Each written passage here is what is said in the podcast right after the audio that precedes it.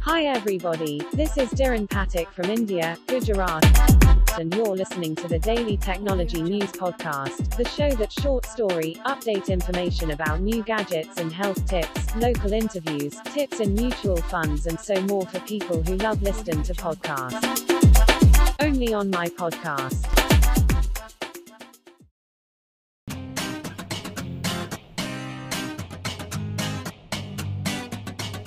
आखिरी काम।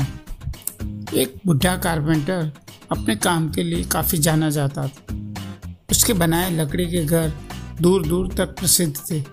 पर अब बूढ़ा हो जाने के कारण उसने सोचा कि बाकी की ज़िंदगी आराम से गुजारी जाए और वह अगले दिन सुबह सुबह अपने मालिक के पास पहुँचा और बोला, ठेकेदार साहब, मैंने बरसों आपकी सेवा की है, पर अब मैं बाकी का समय आराम से पूजा पाठ में बिताना चाहता हूँ। कृपया मुझे काम छोड़ने की अनुमति दें।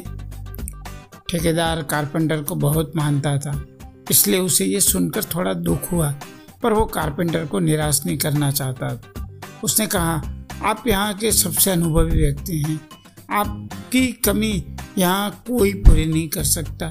लेकिन मैं आपसे निवेदन करता हूँ कि जाने से पहले एक आखिरी काम करते जाइए। जी क्या काम है? कारपेंटर ने पूछा। मैं चाहता हूँ कि आप जाते जाते हमारे लिए एक और लकड़ी का घर तैयार कर दीजिए।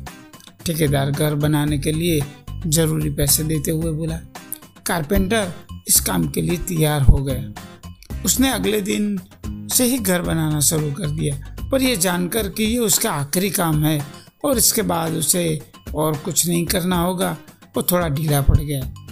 पहले जहाँ वह बड़ी सावधानी से लकड़ियाँ चुनता था और काटता था, अब बस काम चलाऊ तरीके से वो सब करने लगा। कुछ एक हफ्तों में घर तैयार हो गया और वो ठेकेदार के पास पहुँचा।